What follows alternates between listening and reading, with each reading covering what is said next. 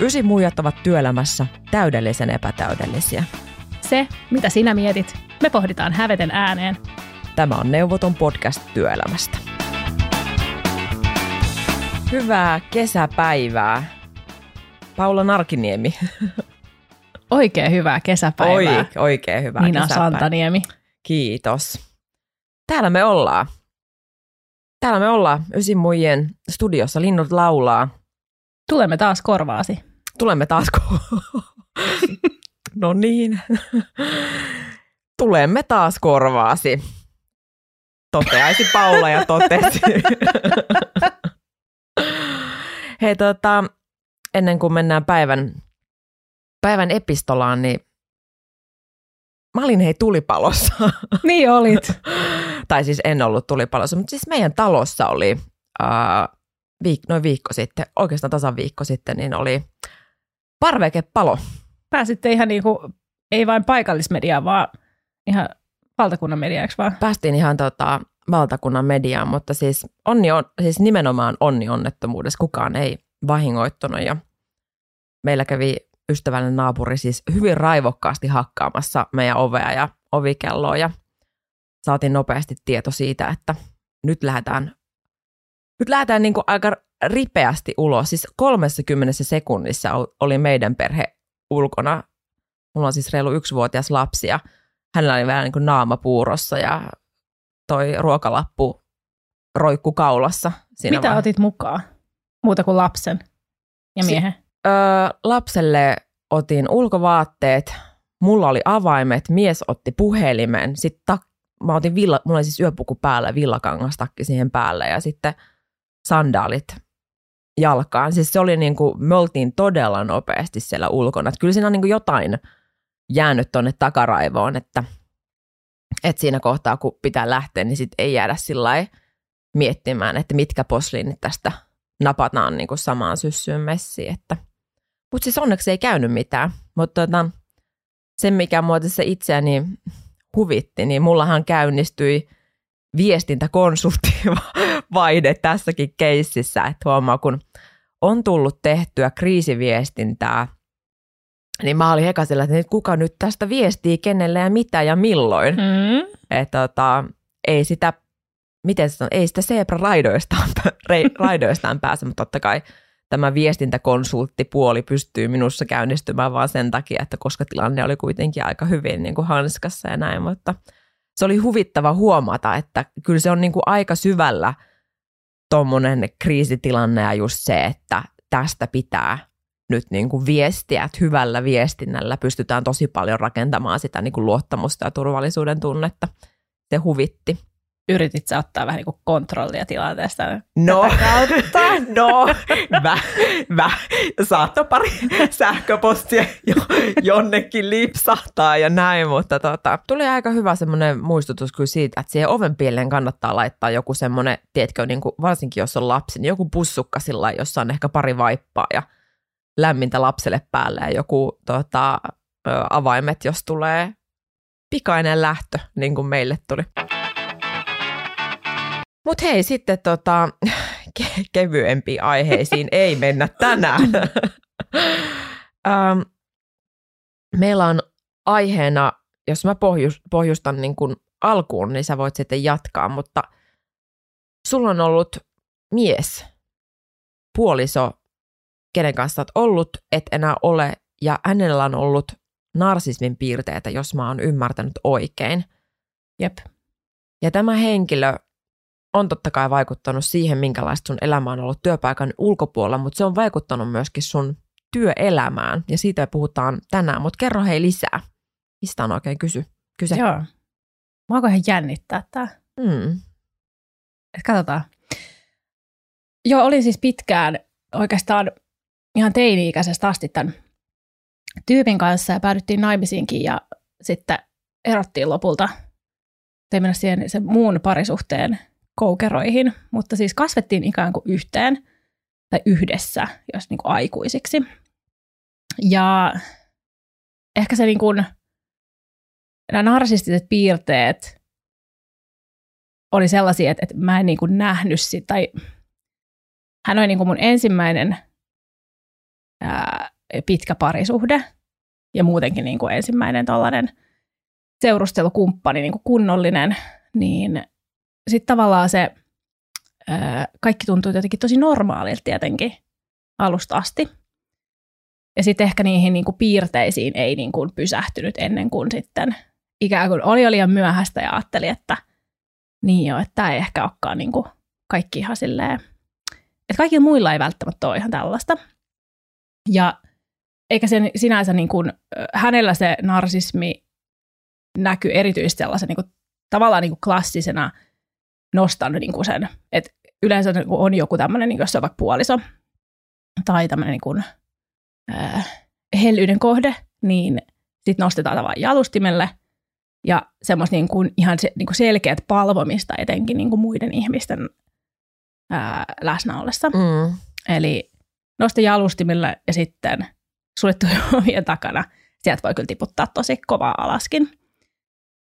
Ja tietty, kun niin kuin ollut nuori ihminen ja rakentanut omaa itsetuntoa sit sen toisen ihmisen kautta väkisinkin, niin totta kai se on vaikuttanut siihen, että millainen mä oon sitten ollut, kun mä oon astunut itse vaikka työelämään kunnolla. Et toki on siis ollut työyhteisössä itse asiassa varmaan samoihin aikoihin, kun hänen kanssaan on alkanut seurustelemaan, niin ollut erilaisissa työyhteisöissä, mutta sitten, että on niin kuin tavallaan tosissaan töissä tai oikeassa töissä ja pidempiä aikoja, niin se on kyllä vaikuttanut siihen, miten mä on kanssakäymisissä, etenkin vastakkaisen sukupuolen kanssa. Mä voin kertoa siitä kohta lisää. Koska hänellä niin tämä narsismi näkyy sitten niin etenkin loppu, tai meidän parisuhteen loppuvaihe tai niin kuin loppua kohden. Hän oli hyvin omistuksen halunen ää, sairaan mustasukkainen. Siis sellainen, ja selvisi myöhemmin, että hän sitten oli niin kuin, minulla olisi ollut syytä olla mustasukkainen hänestä, mm. mutta mä en ole niin kuin lähtökohtaisesti mustasukkainen tyyppi, tai mä en niin kuin kokenut sitä, mä luotin hänen aivan sokeasti. Ja, ja se hänen mustasukkaisuutensa näkyi niin, että me oltiin esimerkiksi opiskelemassa samassa koulussa, mutta eri vuosikurssilla. Niin se, että, että niin kun, mä en ihan hirveästi muista siitä mun opiskeluaikojen alusta. Mä kävin muutamissa juhlissa, missä nyt käydään, kun tutustutaan siihen omaan porukkaan. Ja sitten se oikeastaan loppu, koska hän oli niin mustasukkainen siitä, että siellä on muita miehiä. Ja hän ajatteli, että mä teen siellä sitten jotain. Varmaan sen takia, koska hän oli omalla vuosikurssillaan ja todellakin teki asioita ja mä kuulin näistä tosi paljon myöhemmin, niin kuin, tai myöhemmin, mutta ää, että hän varmaan projisoi sen oman käytöksensä siihen, että jos hän kerran pettää, niin sitten totta kai mäkin teen niin. Kuulostaa tosi klassikolta. Joo, ja sitten se kä- käytännössä semmoisen niin kuin, tätä voi varmaan niin kuin luokitella jonkin tasoiseksi niin kuin henkiseksi väkivallaksi. Varmasti. Ja sellaista niin kuin kontrollia siitä, että, että mä koin, että mun on vaan helpompi olla himassa, enkä mene minnekään, kuin sit ottaa tavallaan niitä syytöksiä, sitä epäilyä ja sitä niin kuin peräänsoittelua ja sitä kaikkea käytöstä, mikä siihen mustasukkaisuuteen liittyy vastaan. Ja sitten kun mä olin kotona ja sitten niin hänen kanssaan, niin sitten hän oli niin kuin tosi niin kuin rakastava ja niin kuin, se, niin kuin palvominen on ehkä niin kuin oikea sana, mm. mutta sitten taas kun mä en ollut siinä, niin sitten en edes tiedä, mitä kaikkea tapahtui.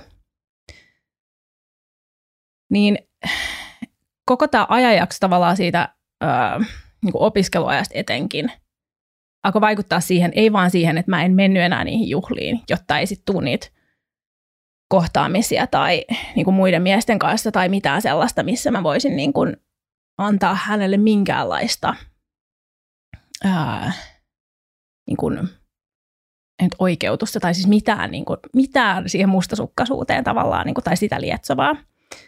Eli käytännössä siis riittäisi, että puhut jollekin Joo. toiselle miehelle. Että siis sillä tasolla mennään.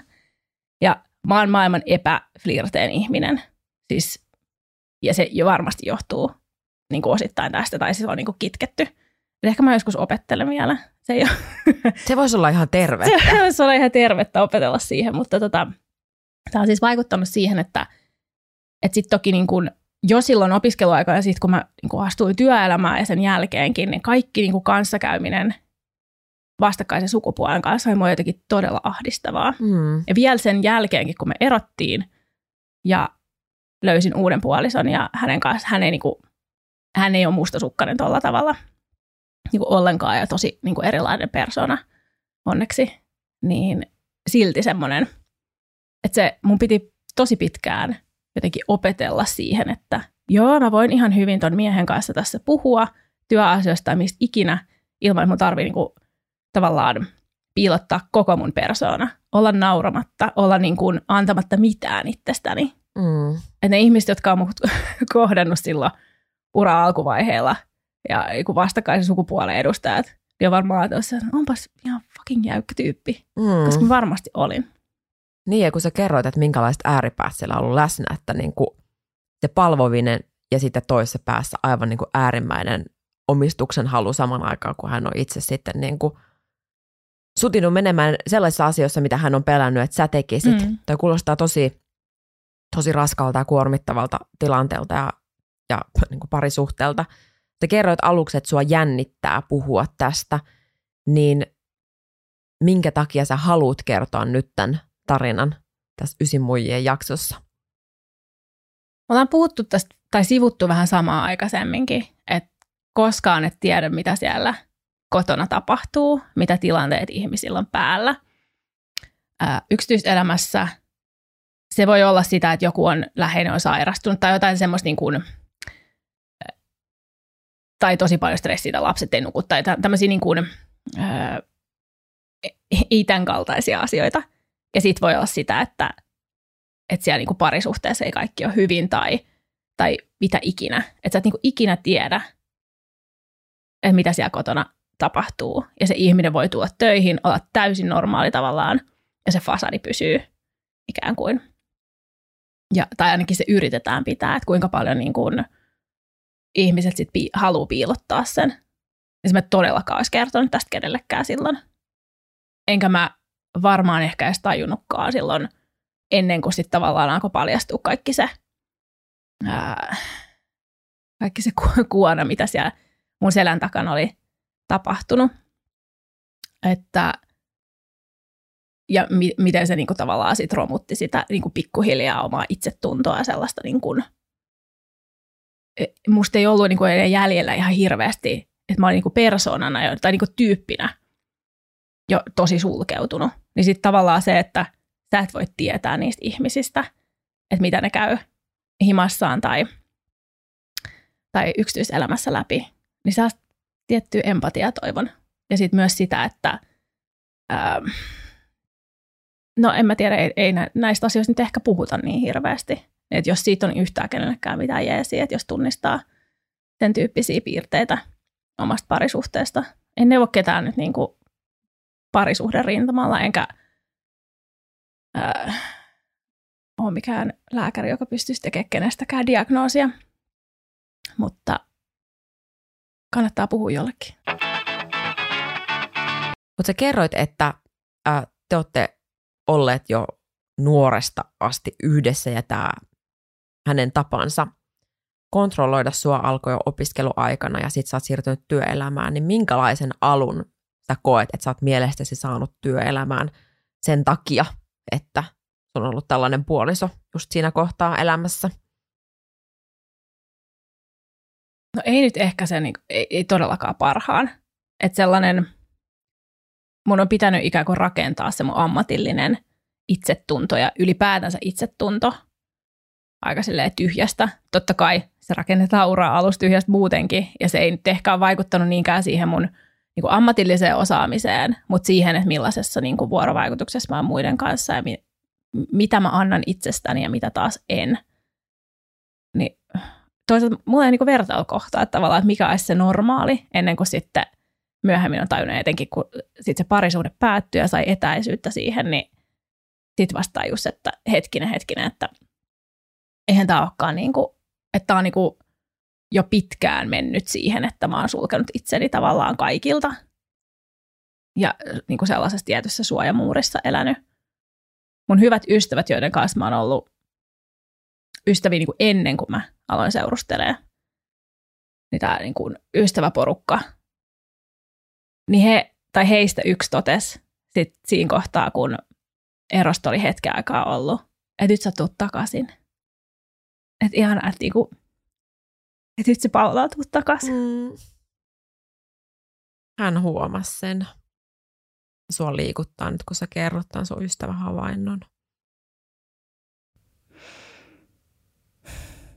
Tästäkin kokemuksesta aika monta vuotta, mutta tämä ehkä kertoo just siitä, että miten niin kuin väkevä kokemus se on ollut, että Joo. se edelleen niin kuin nostaa tunteet pintaa. Mutta kyllä siinä meni aikaa tavallaan koota itsensä uudestaan ja löytää se, että no, niin kuin, että millainen ihminen mä oon. Niin. Tai että kuka mä oon.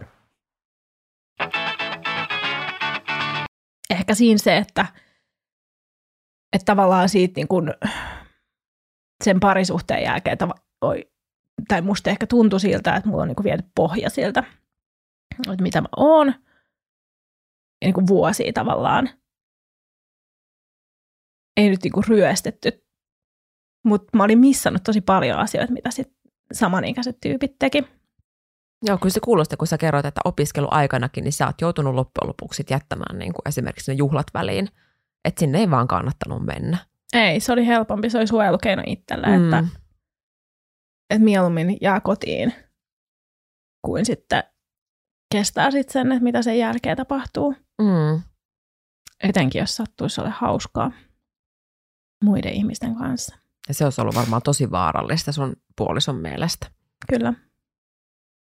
No sä sanoit, että tosiaan se, että kun sitten sä siirryit työelämään, niin sä ehkä vaikutit aika sillain niin kuin, niin kuin sulkeutuneelta, pidättyväiseltä, ja sä huomasit, että varsinkin niin kuin, niin kuin vuorovaikutus tai sellaiset työsuhteet niin kuin miesten kanssa oli haastavia. Ymmärsikö mä oikein? Joo. Minkälaisia ne oli? Mitä niissä tilanteissa tapahtui? Mikä vaan sellaiseen niin kuin, ö, ihan kuin se kepeään iloiseen kanssakäymiseen. Ei edes nyt puhuta mistään flirttailusta. Mä et todellakaan tuomitse flirttailua, mutta varmaan opetella itse tekemään Ja me todellakin opetellaan se. Mä, mä voin olla sun kohde, harjoituskohde. Ai kauhean. Mutta sellainen, kun mä oon oikeasti niin kuin sellainen nauravainen ja ää,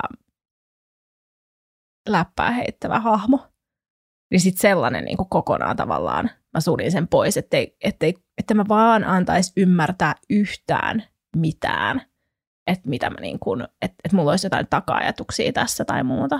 Sitten kun sä mietit työyhteisöä, missä oot asiantuntijoiden kanssa, jotka on, no okei, okay, mä oon alalla, missä on tosi paljon naisia. Se on ehkä helpottanut asiaa, mutta sitten ää, käytännössähän siis kaikki puolet ihmisistä on toista sukupuolta tai sitten jotain muuta. Niin eihän se ole niin kuin hirveän kestävä ratkaisu Mm. tai millään lailla niin kuin kestävää toimintaa. Et mä olin todella itsetietoinen siitä, että miten, niin kuin, ihan kun mä, niin kuin, jos mä olin niin kuin keskustelussa töissä miehen kanssa, niin ihan kun mä olisin kattonut itteni ulkopuolelta, että on niin kuin, siis niin kuin tavallaan sellainen fasadi, että älä, niin kuin, älä anna itsestäsi mitään. Niin kuin nada. Että hyvä, että hymyilen. Toi kuulostaa todella kuormittavalta. No sitä se oli. Mm. Miten sä sitten ajattelet, että miten toi tilanne vaikutti siihen, miten sä teit töitä, mm, miltä työn tekeminen tuntui, mihin suuntaan sun ura meni? jälkikäteen kun miettii, niin tämä mun puoliso oli vielä, että mun meni aika kauan tajuta, että hän kyllä niin kuin vaikutti myös siihen, että tai yritti vaikuttaa ja onnistui myös siinä ilman, että mä tajusin siinä hetkessä, että tavallaan, että mihin mä menen töihin. Mä päädyin jossain kohtaa hänen ää, tai yhteen startuppiin tekee projekteja, jossa hän oli ää, duunissa myös. Ja sitten siihen, että et, et niinku, tavallaan, tavallaan niinku, että sitten hän voi niinku, ikään kuin hänen kontrollissaan myös siellä osittain, koska me oltiin samassa työpaikassa tovi.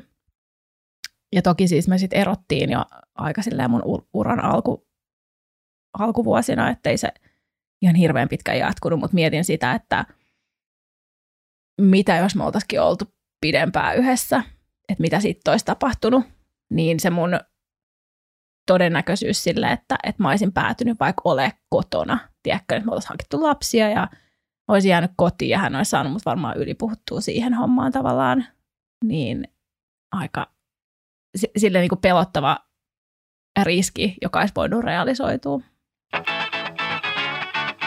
Miten sitten siinä kohtaa, kun tuota, teidän tiet erosi, niin mitä silloin tapahtui sussa? Sä sanoit, että sun ystävä tunnisti, että nyt ollaan saamassa Paula takaisin, mutta mitä sä huomasit itsessäsi?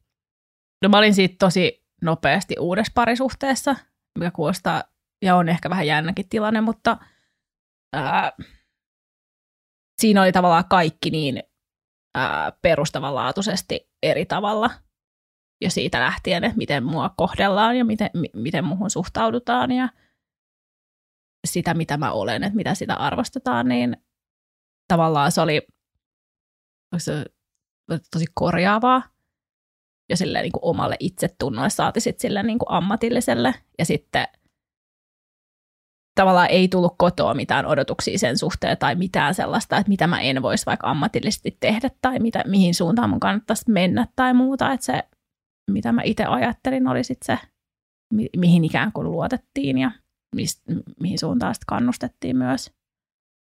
Se oli tosi erilaista. Miten kauan siinä meni, että sä oikeasti tajusit, että nyt sä voit tehdä mitä sä haluat ja kukaan ei kontrolloi?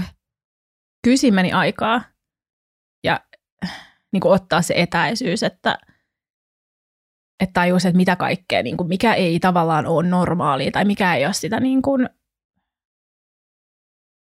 tai no siis mä opettelen sitä varmaan vieläkin olemaan niin kuin kanssakäymisissä ihmisten kanssa ikään kuin tavallisesti. Mm. Niin tota, mikä ei siis varmasti näy millään lailla, mutta kyllä siellä aina välillä tulee sellaisia, että, että huomaan tarkkailevani itseäni tilanteita, mistä sit koitan vaan todeta, että okei, okay, anna olla. Ei tästä kukaan ei ole arvioimassa tätä nyt Mm. Huom- siitä näkövinkkelistä. Huomaat sä, että tuleeko tota, niin kuin sekä miesten että naisten kanssa vai onko se edelleen vaan niin kuin pääosin miesten kanssa? Miesten, joo. Joo. Miten sitten, kun työelämässäkin on ihmisiä, joilla voi olla ihan diagnosoitu narsisti, narsismi, useinhan se ei ole diagnosoitu, koska henkilö, jolla on narsistisia piirteitä tai hän on narsisti, niin hän ei välttämättä hakeudu siihen penkkiin, missä sitten diagnose, diagnooseja annetaan, mutta on kuitenkin paljon henkilöitä, joilla on narsistisia piirteitä. Niin miltä susta tuntuu kohdata tällaisia ihmisiä? Tunnistat sä heidät erityisen helposti? Miten sä niissä tilanteissa näiden tyyppien kanssa toimit? Kyllä mä luulen, että mä bongaan ne aika hyvin. Ää, se on yleensä sellainen fiilis, mikä tulee, eikä välttämättä sellainen, että niinku, ja tällaisia johtajia on aika paljon, mistä sellaisia niinku piirteitä ainakin voi niinku huomaa. Ja se, mihin mä oon itse kiinnittänyt huomioon, että, että esimerkiksi kun menet uuteen työyhteisöön ja tapaat uusia johtajia tai uusia ihmisiä ja sitten saatte, että ah, toi on tosi kiva ja miellyttävä tyyppi ja se niin kuin, selkeästi haluaa tehdä yhteistyötä ja muuta ja sitten sä kuulet myöhemmin vähän niin kuin sellaisesta käytöksestä, mikä ei vastaa sitä sun kuvaa, minkä, mikä sulle on annettu niin kuin millään lailla. Että ne voi olla tosi räikeitäkin tavallaan laiminlyöntejä sit muita, vaikka tiimiläisiä kohtaa tai muuta. Niin niistä yleensä sitten jotenkin – sen jälkeen suhtautuu näihin ihmisiin vähän eri tavalla. Ei he kaikki toki niin kuin missään nimessä narsisteja ole tai heillä on narsismi, narsistisia piirteitä, mutta kyllä siihen tietty sellainen, ähm, tuntosarvet on silleen hereillä, kun alkaa tunnistaa tietynlaisia niin kuin käyttäytymismalleja. Niin kuin työyhteisössä tämä ehkä näkyy siinä, että ketkä koetaan tavallaan arvokkaiksi sille narsistille – että jos ei sul, sulla ole tavallaan arvoa ja sä et pysty hänen niin kuin sitä uraa ja ää, onnistumista pönkittämään, niin sit sä, et ole, sä oot vähempi arvoinen. Aikaisemmin sä mainitsit johtajat ja heidän narsistiset piirteet. Ää, johtaja Juha Martikainen toteaa kirjassaan Vahvan johtajan tauti, että monella johtajalla on narsistisia piirteitä. Ja voi olla, että, että joissakin johtajan positioissa ei pärjäisi ilman niitä. Esimerkiksi täytyy olla kyllä aika vahvaa luottoa esimerkiksi omiin kykyihinsä. Ehkä sellaista luottoa, mitä ei välttämättä ihan jokaisella tyypillä löydy. Ihan sellaista, että, että vitsi meikä on kurko. Jep. Sellaista luottoa. Niin ootko sä havainnut tämän johtajissa nämä narsistiset piirteet? Ja miten sun tausta vaikuttaa siihen, miten sä suhtaudut tällaisiin johtajiin? Joo, mä luulen, että kaikki on huomannut näitä. Jos riittävän kauan työelämässä, niin huomaa, että joka ikisestä paikasta, jos ei ole joku kahden ihmisen putiikki, mutta niin kuin, missä on enemmän kuin yksi johtaja, useampia johtajia, niin yleensä löytyy kyllä joitakin, jotka tuntuu siltä, että heidän egonsa ja niin kuin, no egonsa saattaa tosi iso, se ei nyt välttämättä mitenkään liity narsismiin, mutta ää, jotka ei tavallaan kaihda välttämättä keinoja siitä, että miten saadaan asiat äm, sujumaan tai niin kuin tuloksia yleensä, että se on sitä kautta, että sit niiden ihmisten ää, kautta ei johdeta kyllä, että, että sitten haetaan vaan sitä omaa egoa ja omaa, omaa menestystä pönkittävää tiimiä ja myös työskentelytapaa. No nyt me ollaan tässä. Mm, minkälaista ymmärrystä tämä kokemus sulle on tuonut, että sulla on ollut puoliso, jolla on ollut narsistisia piirteitä, joka on hallinnut, kontrolloinut sua tosi paljon? Se on totta kai opettanut niin itsestä, että sitten joutui niin kuin, ja on joutunut niin kuin pitkään vuosiin reflektoimaan sitä, että mitä kaikkea on tapahtunut ja miksi ne on tapahtunut. Osittain musta tuntuu, että mun muisti on myös suojellut mua siitä, että, että mä en muista kaikkea välttämättä niin elävästi. Opetellut sen, että mitä oikeasti on ihan terve parisuhde vaikka, mm. tai ihmissuhteet, joissa ei ole kontrollia, tai kukaan ei halua kontrolloida sua, tai ei ole tavallaan taka-ajatuksia. Mutta toki se on niin kuin, no nyt kun puhuttiin tästä, että millaisia on narsistiset johtajat ja onko niitä kohdannut työelämässä, niin ehkä se on siihen jeesannut. Ja ehkä sellaiseen, tämä on ihan puhdas spekulaatio, että mä en tiedä, että onko tämä oikeasti totta, mutta ehkä mä haluaisin ajatella, että sitten sellainen, ää, mä tarkkailen tosi paljon muita ihmisiä. Ja mä en ole ihan varma, että onko se niinku luontaista mulle vai johtuuko se siitä, että, mm. että on ollut sellainen ää, ikään kuin pakottava tarve tarkkailla itseä ja sit muita suhteessa muihin ja muiden toimintaa, että onko se niin kuin, tavallaan sieltä peruja ja sitten mä ehkä hyödynnän sitä nykyään niin kuin, ää, työelämässä keinona tulla tilanteisiin ja saada niistä tavallaan itselleni hyöty irti, että se on niin kuin, hyvä asia. Mm. Että sä oot kääntänyt sen myöskin semmoiseksi mm. niin kuin vahvuudeksi ja voimavaraksi. Niin. Mitä jos sä vielä palaat niin kuin sinne, kun sä olit vielä tämän sun ekspuolison kanssa ja työelämässä, niin mikä sua olisi auttanut sinne tilanteessa vai olisiko, olisiko mikään auttanut? En mä usko, että mikään olisi niinku auttanut. Tai se, että mä en esimerkiksi muista, että onko mun ystävät siitä niin kuin, tai sanonut mitään. Tai no me ollaan ehkä sen ikäisiäkin. Että silloin ei ehkä ole niin kuin puututtu toisten parisuhteisia ja sitten toisaalta kukaan ei oikein tiennyt, mitä siellä on tapahtunut. Ja hän oli niin kuin maailman hurmaavin tyyppi niin kuin tavallaan kaikille. Ja se on tyyppi, josta pidettiin tosi paljon. Niin sitten sen niin kuin, tavallaan fasadin murentaminen olisi aika mahdotonta, että mistä sä oikein puhut. Niin siksi mä jotenkin niin kuin tunnistan ton työelämässä, kun on tosi hurmaavia johtajia tai tyyppejä, joista kaikki tavallaan niin kuin äm, niin kuin hyvän päivän tutut tykkää, ja sitten se työyhteisö kärsii heidän alla. Niin sitten se on sellainen niin kuin hyvin tunnusomainen piirre, josta mulla niin kuin ainakin itselläni alkaa hälytyskellot soida. No minkälainen on Paula työelämässä nykyään? Aika opetella flirttaa. en mä työelämässä ehkä ajatella. Tää, tätä ei tarvitse sinne nyt niinku soveltaa. Nyt kaikki kaupan kassat varrokkaa, jos tulee semmoinen tota, hyvin awkwardisti silmää iskevä nainen, niin se saattaa olla Paula. Mä opettelin yläasteella nostamaan toista kulmakarvaa. No se on oikein... hyvä alku. Joo. Mä siis oikeasti käytin tähän viikon. Mieti, että on no niin aikaa ennen somea. No, ei se nouse. Ei se nouse. Ei. Että tavallaan se niinku vapautuminen siitä, että etenkin sitten kun on tajunnut, että hetkinen, että nythän mä voin olla niin kuin mä haluan, että niinku, mun ei tarvi välittää tai pelätä sitä, että miten joku muu reagoi siihen, millainen mä olen mm. ja mitä mä teen niin kuin negatiivisesti. Mm. Niin on siinä varmaan tiettyä ehkä riahakkuutta, mutta se on siis niin kuin hyvin rajatussa. Niin kontro- kontrolloitua kon- riehakkuutta. Niin, ennen kuin sitten on pikkuhiljaa tajunnut, että okei, kyllä tästä voi päästä irti. Joo. Koska nehän on opittu käyttäytymismalleja. Mm ja asioita, että, tai tapoja toimia, ratkaista tilanteita. Että kyllä mä luulen, että sellainen tietty niin kuin miellyttämisen tarve on ollut läsnä silloin. Ja, niin kuin, ja siis sen niin kuin parisuhteen aikana, mutta sitten, äm, joka on just näkynyt tolleen, että okei, sitten mä niin kuin suljen ne asiat itseltäni, mitä mä, äm, vaikka mitä mä haluaisin itse tehdä, mutta sitten mä niin kuin, äh, ikään kuin uhraudun muiden tarpeiden edessä. Ja se on semmoinen, mitä mä harjoittelen edelleenkin, että en tekisi niin. Mm.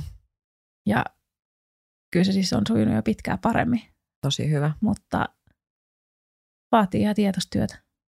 Ja toi on just, mitä sä sanoit, semmoista niin opittuja käyttäytymismalleja. Että sen mä huomaan itsekin, että saattaa olla joitakin just tällaisia opitteluja, opetel- tai opittuja käyttäytymisajattelumalleja, mistä mä niin tunnistan, että että en mä näistä ikinä pääse eroon. Että nämä tulee tavalla tai toisella olemaan läsnä mm. mun loppuelämän ajan. Mutta kyse on ehkä siitä, että jos miettii semmoista niin kuin namikkaa, niin kuin volumenamikkaa, että miten voimakkaasti se näkyy joissakin tietyissä tilanteissa. Että jos aikaisemmin jossakin tietyssä ajattelumallissa on ollut vaikka volat kaakossa, niin nyt voi ollakin, että, että se on jo niin kuin paljon hiljaisempi vaikka se vaikea ääni, mm. mikä saattaa siellä omassa päässä olla ja saattaa olla vaikka enemmän jo työkaluja niiden ajatusten, tunteiden käsittelyyn, mutta samalla voi olla, että pitää hyväksyä, että jokin asia saattaa olla osa minua loppuelämän ajan ja pitää opetella, että miten sitä asiaa käsitellään ja miten sen kanssa tulee toimeen. Niin resonoiko tämä?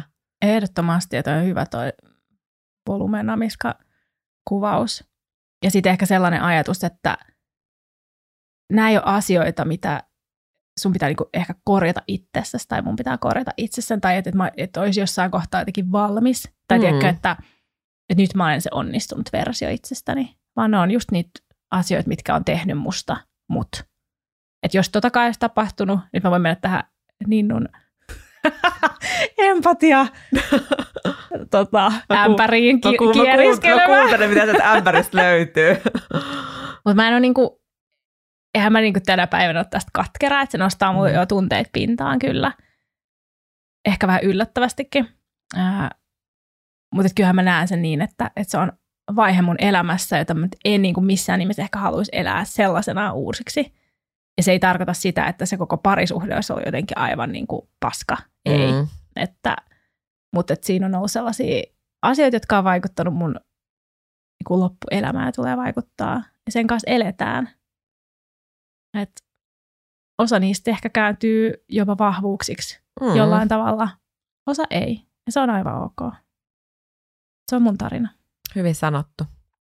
Tästä tuli vielä mieleen, kun sanoit empatia-ämpärit, että pitäisikö meidän tehdä joku ysimujen kesäturneen, missä me käytäisiin kaikilla Suomen tietsä, toreilla ja jaettaisiin empatia-ämpäreitä. Mitä sä laittaisit sinne? Ei mitään. siis eihän siellä, sehän on tyhjä täynnä. Ei anteeksi, sehän on empatia täynnä. Sitä ei vaan näe, mutta se nostaa sen tota, ämpärin arvoa arvoon arvaamattomiin. Ihana. Se me tehdään, Paula. Nähdään torilla. Kiitos, että jaoit tämän tarinan. Tämä oli tosi, tosi tärkeä tarina jakaa, vaikka se ei ollutkaan ihan helppo paikka. Hei, ei mitään. Ei, eipä, eipä midis, eipä midis. Hei, tämä oli muuten tota, meidän viimeinen kesäspessu-jakso. Kyllä, sitten palataan normi meininkeihin. Hei, käy antamassa joku kommentti tai tuu someen kommentoimaan. Mitä tuumasit näistä kesäjaksoista? Haluatteko lisää tämän tyyppistä? Me pitää alkaa kaivelemaan lisää tarinoita takataskusta. Vai palataanko ihan normaaliin? Antakaa palautetta. Yes, kiitos. Heippa! Heippa tyrallaa! Perjantai eikä huvita